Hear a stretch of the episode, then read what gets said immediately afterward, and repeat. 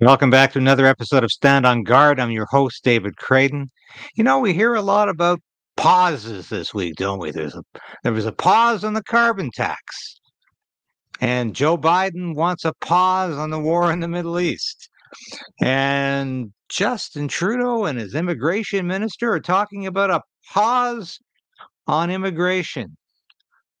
But make no mistake, there is no pause coming and we'll be back to tell you why. So we are in a very precarious position in this country. We need political change, but we also need to resolve to resist.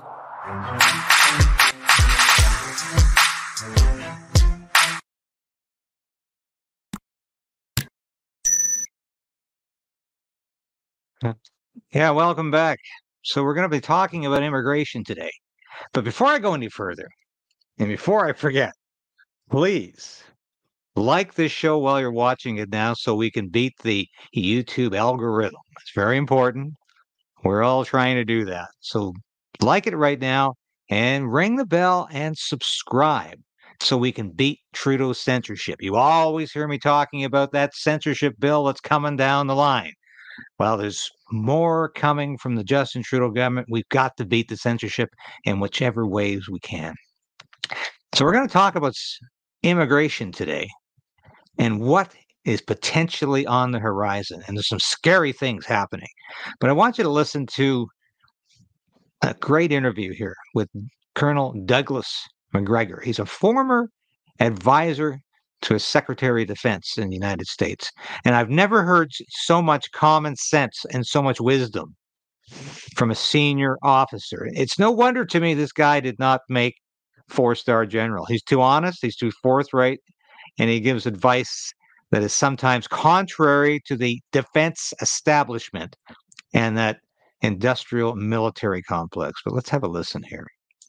France, parts of Scandinavia, Italy, are overwhelmed and overloaded with people that were brought in in 2015 and after, mostly from the Middle East and Africa, that most Europeans have now discovered are never going to assimilate, did not come to assimilate, and either have to be expelled and returned to where they came from, or the Europeans themselves face destruction. Now, this is, doesn't have to be exclusively violent. It can simply come over generations through reproduction. But it's very obvious that Europe has serious troubles inside itself that have nothing to do with what's happened in Ukraine. Now, fascinating introduction here because he's talking about the devastation that mass immigration has caused to Europe. It's a lot of folks who are coming into Europe who have no intention of becoming European. And that's exactly what could happen to Canada if some plans unfold and the mass immigration continues. Nothing wrong with immigration, but it cannot be unstable and it cannot be something that is ad hoc and increasing and escalating without a plan. And the Liberal government has no plan, even though they just introduced one this week. It's not a plan. Let's listen to some more wisdom here from Tucker Carlson, who I just love to listen to. And he's even better since he left Fox News with Nigel Farage, who you might remember was a key component of the Brexit policy and movement in Great Britain. Effects of the current conflict in the Middle East, one we can be certain of at this point is that there are going to be a lot of refugees, hundreds of thousands, possibly millions where should they go? That's a real question. So if you were to suggest, well, why doesn't Israel take them in? It's their war. The response you would get would be immediate and it would be aggressive and it would be, of course not. That's insane. These people are dangerous. If they were moved to Israel, it would be destabilizing for that country. And that's probably true. In fact, it's certainly true. But what's interesting is the very same people who would tell you that are now pushing for those refugees to be sent to the West, to English-speaking countries, Scotland, the UK, and yes, the United States. Calls for this are coming from the left, predictably, but also from the so-called right. We should take these refugees. What's going on here? And is anyone pushing back against it? No, I mean, you know, we have now got, uh, we have now got, and our, our London Metropolitan Police don't know what to do. We had people on the streets of London this Saturday shouting jihad.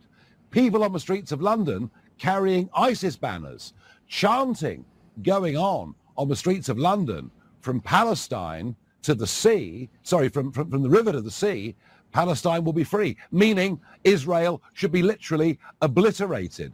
So we now have the politics of other countries on our streets because of who we've let in. This group of people have not assimilated. They have not integrated. Uh, and therefore, why compound the problem?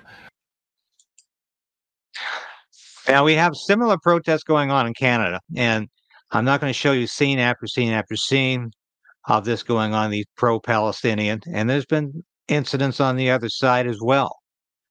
But clearly, there are some people who don't want to assimilate to become Canadian as well. And this is not a rant against Muslims because I believe the vast majority of Muslims are becoming real Canadians and are just as Canadian as you or I. And I'm not buying into the 9 11 hysteria that we're on the verge of another huge terrorist attack and we've got to stop being friends with our Muslims neighbors and our coworkers and in our friends. I'm not saying that, but there are people coming into Canada from all religions and areas who don't want to assimilate because it's uncontrolled, unsustainable immigration. I think it's very important. Now, what has the effect been on all of the protests over the Middle East on Justin Trudeau? Well, he started on October 7th. This is when Hamas invaded Israel with a brutal terrorist attack that included slaughter of innocent women and children. Yes, it did. I'm not going to get into individual atrocities, but the invasion itself was an atrocity. And Trudeau said Canada strongly condemns the current terrorist attacks against Israel. These acts of violence are completely unacceptable. We stand with Israel and fully support its right to defend itself. Our thoughts are with everyone affected by this. Civilian life must be protected. Seems like he uh, clearly knows what he's what he stands for there. Now, where has he come? Here we are, November 1st. This is yesterday. The price of justice cannot be cannot be the continued suffering of Palestinian civilians. When I sat down with Palestinian families today, they spoke about the loved ones they have lost in Gaza and about the pain, anger, trauma, and grief they're feeling. Now, clearly, Justin Trudeau is not sure which side of the issue he stands on anymore. It has been confusing for him. And because just like the carbon tax, he can't decide anymore which side of the issue to come up on. Now, I think it's important, though, that we examine where this might go in terms of immigration policy. And this is very, very interesting. And this article appeared recently in the Times of Israel and also was picked up by CTV News, but very few other mainstream media outlets have talked about this. But this is a concept paper from the intelligence ministry in Israel. And it's suggesting that the refugees in Gaza be resettled. Yes, resettled. We haven't heard talk like that since Nazi Germany, actually. And it's a very scary idea. So we just poof, take these people out, put them someplace else. Obviously, one of the preferred destinations would be Egypt, but Egypt doesn't necessarily want to cooperate. Other places in the Middle East, same. Europe is getting crowded, as we heard Douglas Macgregor refer to. So the idea that is being floated in this policy paper is that Canada could be a destination. And I have heard the number could be as high as 500,000 Gaza refugees. Now, that would be catastrophic, not just for Canada, but for the Gaza refugees who might not even want to come to Canada. And in fact, the Palestinians have said, no, this is not on the table, but they might be forced to, to do it. And the reason the Israelis said Canada, why, why Canada? Why not Argentina? Why, why not someplace else? Because they said Canada has a lenient, and it's in quotation marks, lenient immigration policy. Basically, you can just walk right in. And, you know, what they could have also suggested is you put these people in Mexico and they just walk through the southern border into Texas or Arizona. And that's fine too, because the United States has an open border policy that's probably, technically, arguably even worse than Canada's. Joe Biden is operating a completely porous border where anybody can just walk on in and get transported anywhere in the country. So that's another option for Israel if it, if it wants to consider that. But is Canada taking this seriously? Well, let's let's listen here. Let's listen to the immigration minister. This is the newly minted immigration minister who nobody had even heard of before the cabinet shuffle in the summer. This is Marc Miller, who's just released his blue ribbon immigration report his new his new policy direction directive and but here he is talking about this possibility of bringing all the Gaza refugees to Canada. Israel's Ministry of Intelligence presented their government with a concept paper that suggested Palestinians could be moved out of Gaza and that um, Canada itself uh, could accept them as refugees. What do you say to that idea? I, hard to speculate on it. Um, we are uh, open to those f- fleeing war. This is a war. Uh, at the same time, it's something that is very difficult for me to speculate publicly on. I haven't read the report, would have to read it. Uh, but again, the focus, as I mentioned to your colleague, is to get a humanitarian corridor open to welcome Canadians and their families out of Gaza. It is still very much a pressing concern and one that um, remains unfulfilled yet. Whoa. This is an immigration minister. Now, it's not clear to me whether or not he's even heard of the issue. He says he hasn't read the document, but he's obviously aware of this possibility because he comments on it. And he, he says he doesn't want to speculate but he says Canada will accept refugees when there's a war on. Well, there's a war on. So that's almost a yes. Did he say that with Trudeau's authority? Did he say that with cabinet authority? Is he speaking as an immigration minister who's implementing policy? Well, it's not clear. And certainly we need to know more about whether or not this is a serious idea. But believe me, this is not a good time to bring 500,000 refugees from Gaza into Canada. Why? Our immigration levels are already overwhelming, overflowing. We cannot possibly provide housing and jobs for this many people. We can't even provide housing for the Canadians who are living here. People can't afford to buy homes. The price of rent for a one bedroom, for a bachelor apartment in most Canadian city, in fact, all Canadian cities, is is beyond the price of a lot of mortgages. So this is not an option. We don't have facilities even to house that many people. We would have to create another tent city like we did on the New York Quebec border and the New York Ontario border with all of these thousands, hundreds of thousands of people living there. And the weather is just changing into winter. It looks like an early winter in much of Canada. So I don't know if that's a good idea. But once again, the Liberal government doesn't think in terms of what's a good idea.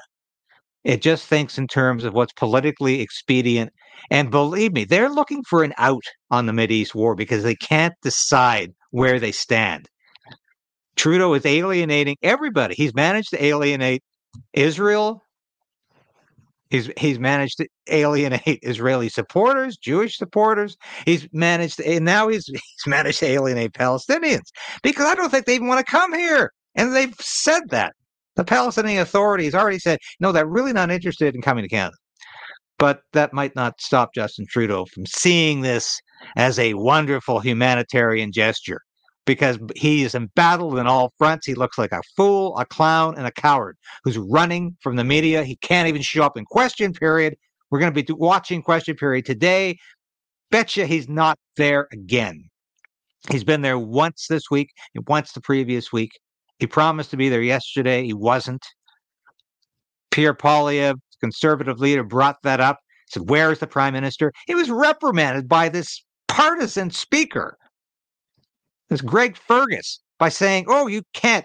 You shouldn't be asking where the prime minister is. He's a busy man."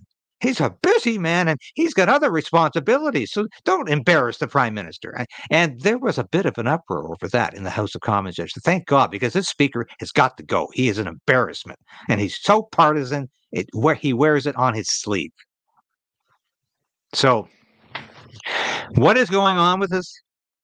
I tell you, I I fear for the safety of this country.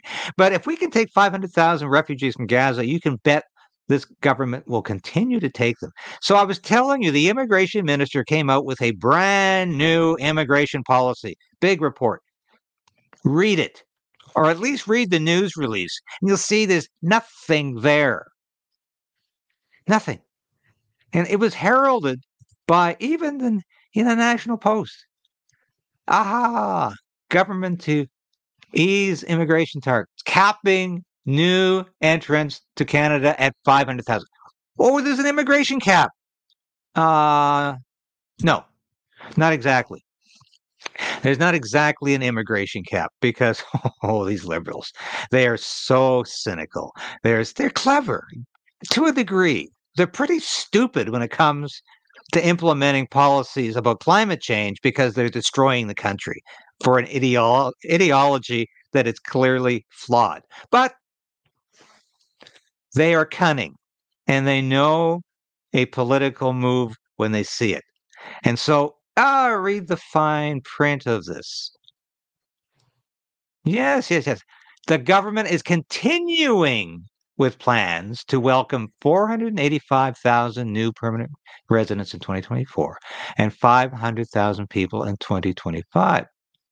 But it will pause the growth in 2026, holding at 500,000 people. Uh huh. All right. How in the hell is that a cap? It's as much as we're already letting in. And, and guess what? Yeah, yeah, yeah. I, I'm, any idiot can notice this.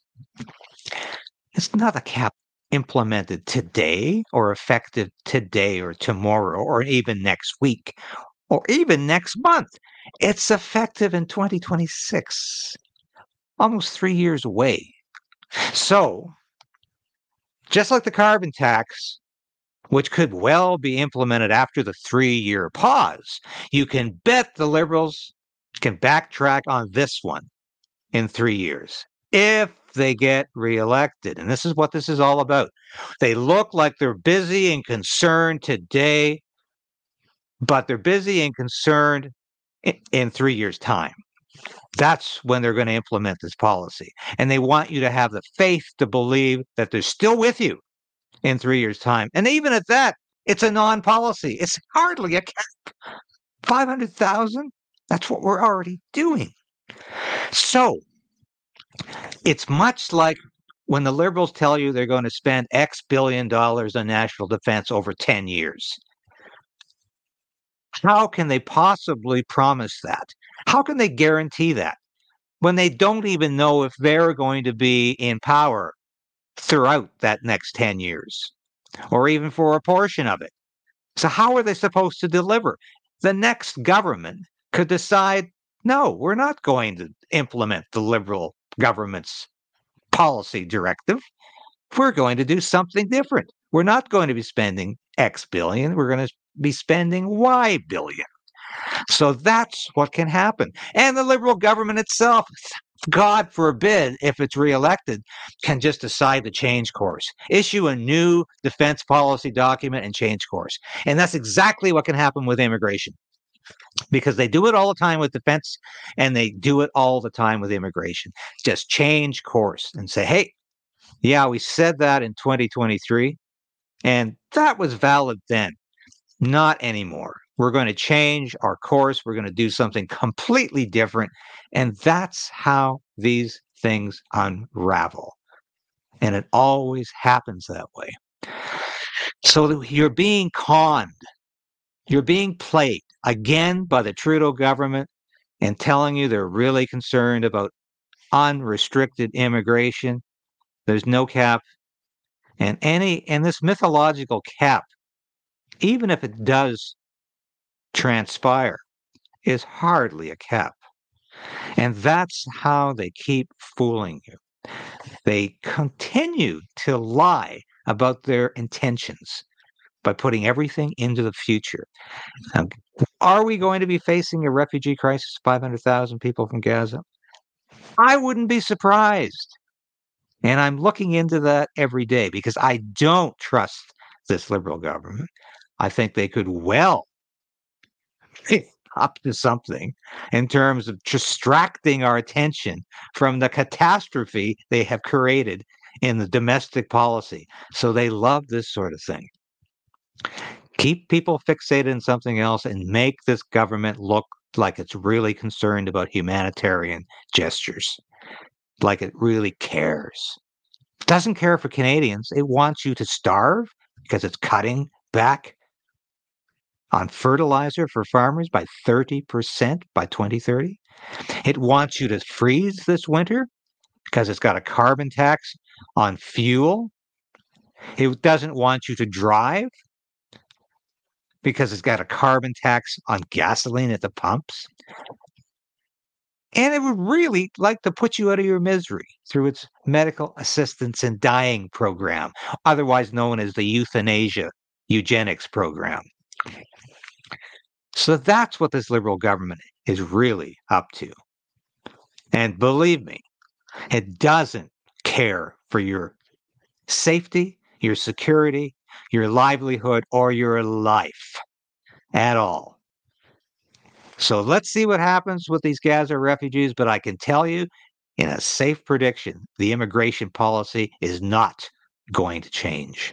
We're going to see more of the same from this liberal government, and God help us if we don't have some way to get a new government in there. I hope Justin Trudeau takes up the challenge from conservative leader Pierre Poilievre and has an election on the carbon tax.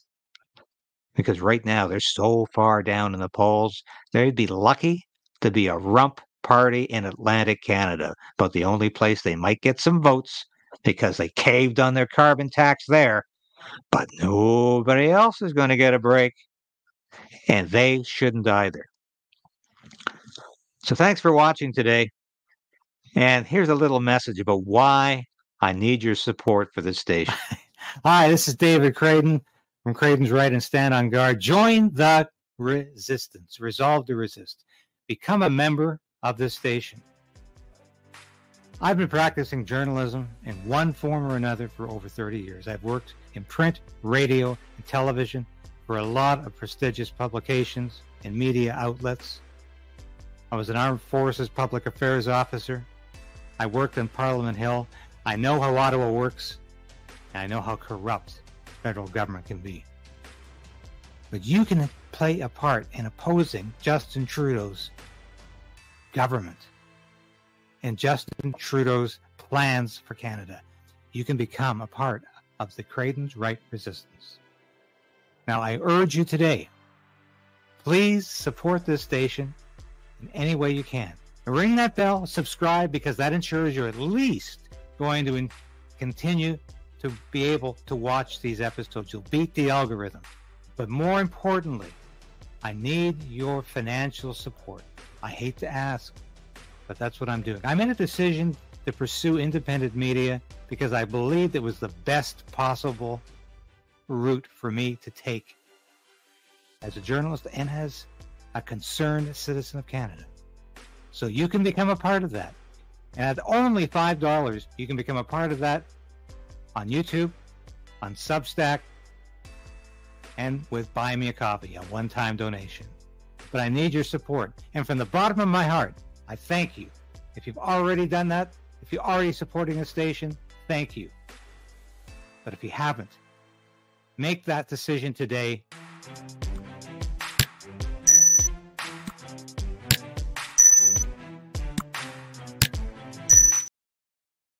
Thanks for watching again today, and we'll see you very